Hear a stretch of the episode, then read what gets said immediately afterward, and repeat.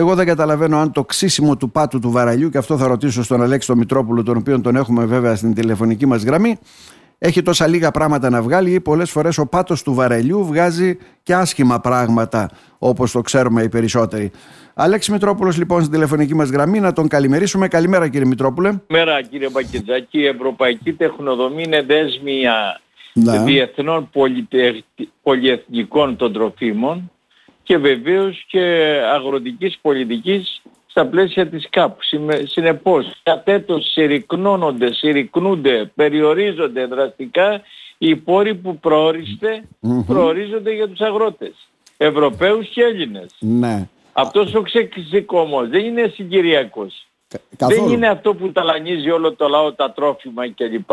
Είναι θέμα υπαρκτικό. Υπαρκτικό, υπαρξιακό, είμαι και φιλόλογος, είναι μία ή άλλη λέξη είναι δηλαδή από εδώ και πέρα μπαίνει ζήτημα ύπαρξης.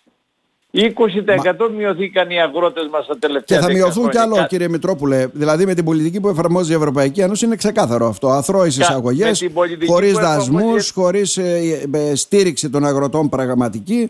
Επόμενο είναι ότι θα μειωθούν. Έτσι, Μα, μαζεύουν τις μεγάλες ιδιοκτησίες πολυεθνικές οι μεγάλοι άνθρωποι εδώ της πατρίδας μας και τελειώνει και σιγά σιγά φεύγουν. Οι αγρότες μας αν δεν έχουν στήριξη, αν δεν έχουν μέσα, αν δεν έχουν κίνητρα, αν δεν είναι ενθάρρυνση, όχι συγκυριακά. Απεργούμε, βλέπουμε τον Πρωθυπουργό, ε, ε, ο κυματοθράφτης λειτουργεί, πάμε στα σπίτια μας και τελειωνουμε Δεν είναι, είναι μόνιμα τα αιτήματα πια. Είναι θέμα επιβίωσης. Εμορραγεί η αγροτιά, περιορίζονται οι αγρότες μας, φτωχαίνουν οι αγρότες μας, τα νέα παιδιά δεν μπορούν, δεν έχουν κίνητρα να μείνουν. Δηλαδή τα βλέπω κύριε Μπακητάκη. Κάνουν προσπάθειες, χρεώνονται, φεύγουν στο εξωτερικό, δεν ξέρουν τι θα κάνουν. Ναι, Βλέ, δεν βλέπω στις τηλεοράσεις νέα παιδιά και συγκινούν, δακρύζω. Λέω πώς αυτά τα παιδιά, τι στένος απαιτείται χωρίς στήριξη όσο πρέπει, χωρίς στήριξη των κυβερνήσεων να μένουν 20-25 χρόνια παιδιά στο, mm-hmm. στη γη των πατεράτων τους, των παππούδων τους για να, για, για να, για να επιβιώσουν. καλλιεργήσουν. Δηλαδή και με τι, τι ήρωες πρέπει να είναι. Τους έβλεπα στην τηλεόραση και λέω τα παιδιά αυτά.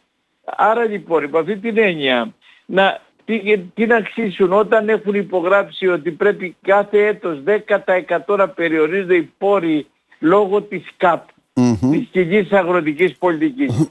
τι, ανάθεμα, τι βαφτίσανε και κοινή αγροτική πολιτική που σημαίνει ότι σιγά σιγά τελειώνει η αγροτική πολιτική. Πού είναι τα προγράμματα, πού είναι τα μεσογειακά προγράμματα, πού είναι οι επιδοτήσεις, πού είναι αυτά τα πράγματα. Δηλαδή, δηλαδή για να καταλάβω, έτσι να τα βάλω τα πράγματα σε τάξη. Ουσιαστικά δηλαδή ο αγρότης είναι ασύμφορος για την Ευρωπαϊκή Ένωση με τόσες εισαγωγές που κάνει. Μας βάζει όλο ασφαλιστικές δικλείδες, δυσκολεύει το πράγμα, οικολογικά σχήματα, περιβάλλον, ιστορίες και όλα αυτά κάνει τις εισαγωγές από χώρες που εξάγουν αυτή τα δικά τους προϊόντα, αυτοκίνητα, τεχνολογία, μηχανήματα, καταλαβαίνετε τι εννοώ. Κρατάει το ειδικό καθεστώς των γειτόνων μας, των γειτόνων των Τούρκων. Της, ναι. της Τουρκίας, παραπέρα και λοιπά άλλων χωρών, με ειδικό καθεστώς και προσπαθεί να ανταγωνιστεί ο Έλληνας αγρότης. Τα λέγανε εξαιρετικοί αγρότες, με ωραίο ύφος, με ωραίο δια...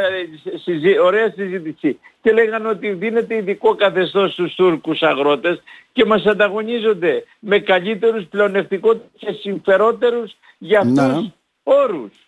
Τους οποίους βέβαια δεν μπορούμε να τους εφαρμόσουμε εμείς γιατί έρχεται η Ευρωπαϊκή Ένωση και λέει όχι κύριε Εσείς θα έχετε αυστηρούς κανόνες και προδιαγραφές για να πάρετε κάποιες επιδοτήσεις. Είναι το ειδικό καθεστώς και η ειδική σχέση που έχουν τώρα οι Τούρκοι, οι Μαροκινοί, οι Νησιακοί, οι Τινήσοι, οι καλά οι Μαλτέζοι παραπέρα τα ίδια είχαν. Υπό αυτή την έννοια θεωρώ ότι πια πρέπει να το καταλάβουν οι αγρότες μα μόνο με κινητοποιήσεις ενωτικές, συμπαγείς, δυνατές, μαχητικές, όριμες όπως ήταν η τελευταία κινητοποίηση μπορούν κάτι να καταφέρουν. Αλλά από Τώρα... τους πολιτικούς μην ελπίζουν και ιδιαίτερα από την ευρωπαϊκή τεχνοδομή. Να. Τώρα τελευταίο ερώτημα να θέσω σε αυτό.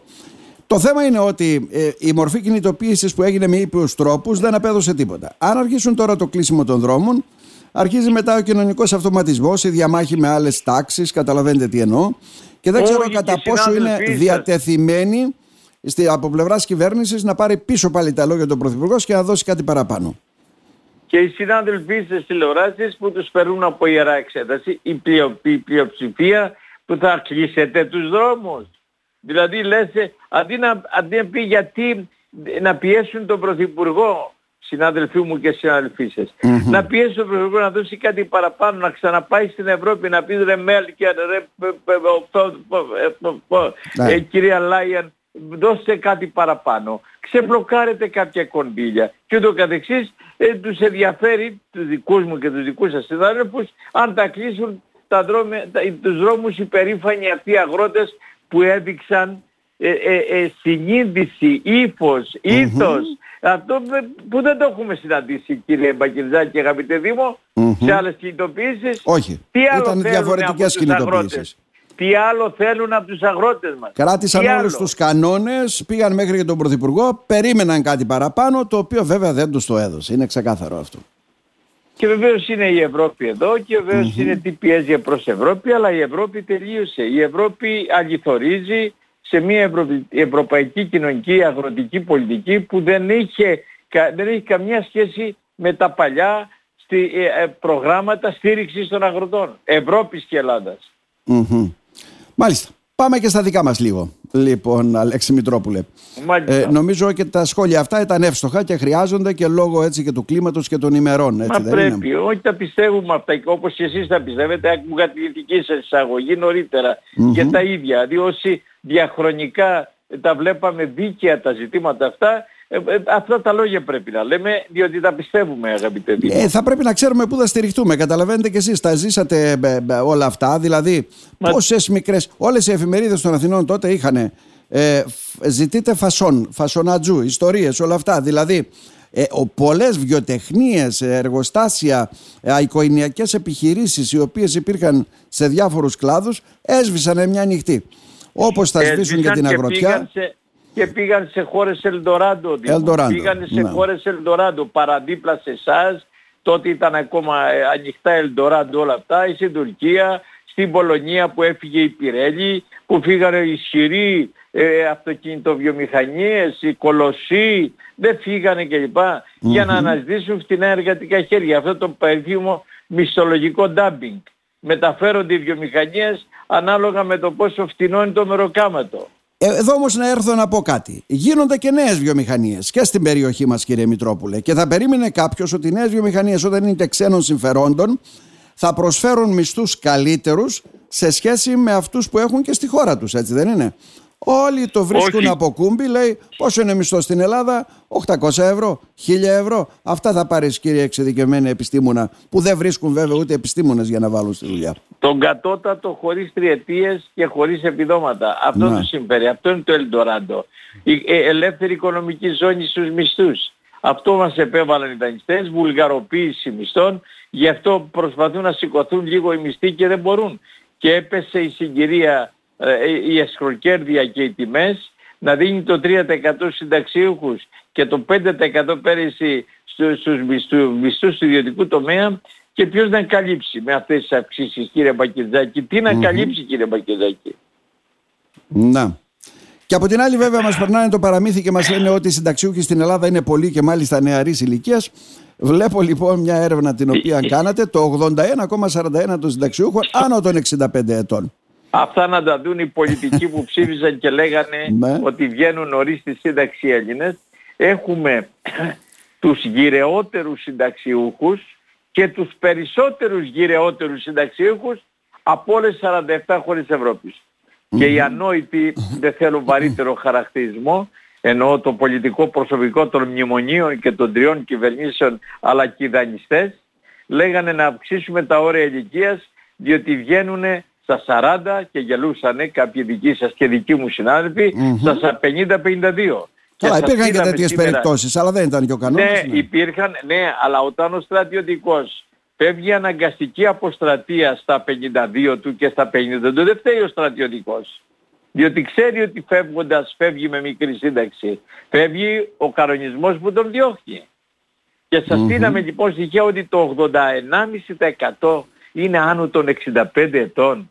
Και λένε οι άθλοι, με συγχωρούν οι ακροατές για τη φράση, ότι οι Έλληνες βγαίνουν σε νεαρή ηλικία.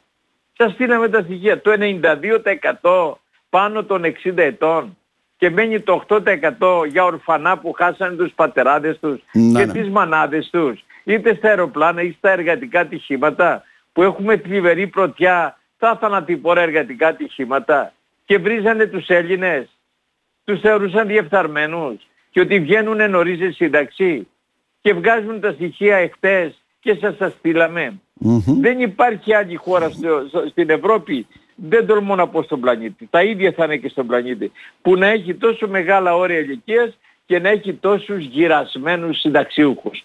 Τα στοιχεία αυτά είναι για μάθημα στο σχολείο.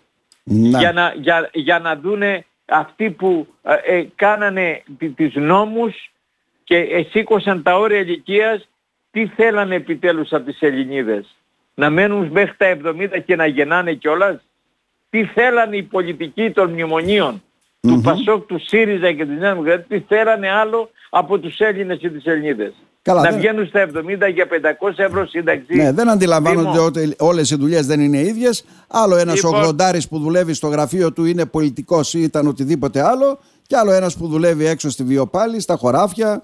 Και Ε, γιατί η δεν- αγρότησα στα 67, αφού δουλεύει από τα 12, αφού δουλεύει από τα 14, αφού ανασφάλιστη. δουλεύει από τα 16 Ναι. για, και από τα 18. Γιατί στα 67 υποχρεωτικά η αγρότησα, αγαπητέ Δήμο; Μμμ, Είναι ένα Δηλαδή αυτή ερώτημα. την τιμή, αυτή την τιμή επιφυλάσσουμε στις αγρότησες που από τα 12 τους 13 από το λιόγερμα στο λιόβγαλμα ε, ε, ε, ε, ε, ε, σκο- σκοτώνονται, κουράζονται και να τις κρατάμε 50 χρόνια να τους δώσουμε 400 ευρώ σύνταξη κύριε Μπακιτζάκη, τις αγρότησές μας. Ναι. Τώρα, υπάρχει ένα παραθυράκι, βλέπω σε ένα άρθρο της κόρης σας, της Αγγελικής βέβαια. Ευκολότερα λέει στη μειωμένη σύνταξη 62ο Να το έτος διαβάσει ο κόσμος. από 20 12 του 23. Ευκολότερα, αλλά θα παίρνει και λιγότερα. Ε. Μειωμένη Να μιλάμε, το μιλάμε όχι, για μειωμένη. όχι, τα ίδια, όχι, όχι. ίδια, ε. Διευκόλυνση για σύνταξη, δια τα ίδια. Τι λέει ο νομος από τον οποίο αναλύει η θηγατέρα μου εξαιρετική, εύχομαι να γίνει σπουδαία. Έχω τρία παιδιά δικηγόρους, ε, νομικούς που ασχολούνται με αυτά τα ζητήματα. Τι λέει το άρθρο, μια διάταξη καλή, σε καλή κατεύθυνση του νόμου Γεωργιάδη του πρόσφατου. Λέει ότι ο νόμος για να σε βγάλει στα 62 γυναίκες κυρίως αλλά γυναίκες και άντρες Να, ναι. πρέπει να έχεις, πρέπει να έχεις τα πέντε τελευταία χρόνια πρώτου 62 δευτέρου 100 ένσημα Ανά κατεύθυνση. χρόνο. Ναι. Ανά χρόνο. Σου λέει ο νόμος ότι επειδή το 20 και το 21 λόγω κορονοϊού κλειστήκαμε, κάποιοι δεν δουλέψατε και δεν έχετε τα 100 ένσημα, μπορεί να τα ζητήσει σε άλλα χρόνια τα ένσημα αυτά για να βγεις εσύ. Α, μπορείς να τα Άρα, αντί για μεταφέρεις πεντα- δηλαδή από άλλα χρόνια. να Αυτό. τα μεταφέρεις Ναι. σε, σε πίσω έτη. Άρα διευκολύνει γυναίκες και άντρες, αυτό αναλύει η Αγγελική Μητροπούλη και θέλω να το αναδειξετε, να το δει ο κόσμος, διότι πολλές χιλιάδες κόσμου, γυναίκες κυρίως, δεν μπορούσαν να βγουν σε σύνταξη και μένανε στο 67ο. Γιατί δεν είχαν ένσημα τα τελευταία χρόνια, ναι. Επειδή τα δύο χρόνια του κορονοϊού δεν δούλεψαν ή ασθένησαν. Υπ' αυτή την έννοια θεωρώ ότι είναι σημαντική παρέμβαση ε, ε, ε, ε, πατάει βεβαίως η ανάλυση της, Μητρο... της Αγγελικής, Ναι, ναι, ναι. πατάει στον νόμο Γεωργιάδη. Αυτόν εξηγεί και καλό τον κόσμο διότι πολλοί ακροατές μπορεί να φωτογραφίζονται σε αυτό Μάλιστα. το άρθρο, σε αυτό το νόμο. Εγώ να ρωτήσω κάτι. Τα 100 ένσημα τα οποία τα μεταφέρεις από άλλες χρονιές. Αυτό βέβαια χαμηλώνουν τα ένσημα ανά χρόνο. Οι χρονιές δηλαδή μπορεί να υπολογίζονται, ξέρω εγώ, το, τα, τόσο χρονικό διάστημα, αλλά σαφώς είναι λιγότερα και μειωμένα ε, οι ημέρες τις Η οποίες δούλευες σύνταξη ουσιαστικά. έτσι κι Η αλλιώς σύνταξη κύριε θα είναι Παγίδα, πετσοκομμένη δηλαδή έτσι. ή- είναι η μειο... Τι λέμε μειωμένη σύνταξη; Ναι. Μειωμένη σύνταξη είναι αυτή που μειώνεται το εθνικό κομμάτι Μόνο. 6%, 6% κάθε χρόνο πρόορης φυγής. Το ανταποδοτικό Όποιος θα είναι το φεύγει, ίδιο και με τη μεταφορά, το αυτό ίδιο, λέτε. Παραμένει Ναι, ναι. το ίδιο. Ναι. Και χάνει μόνο ένα 30% αν έχει φύγει 5 χρόνια νωρίτερα, 24% αν έχει φύγει 4 Ναι, ναι, χρόνια α, νωρίτερα, μάλιστα. 18% και ούτω καθεξής. Μμμ.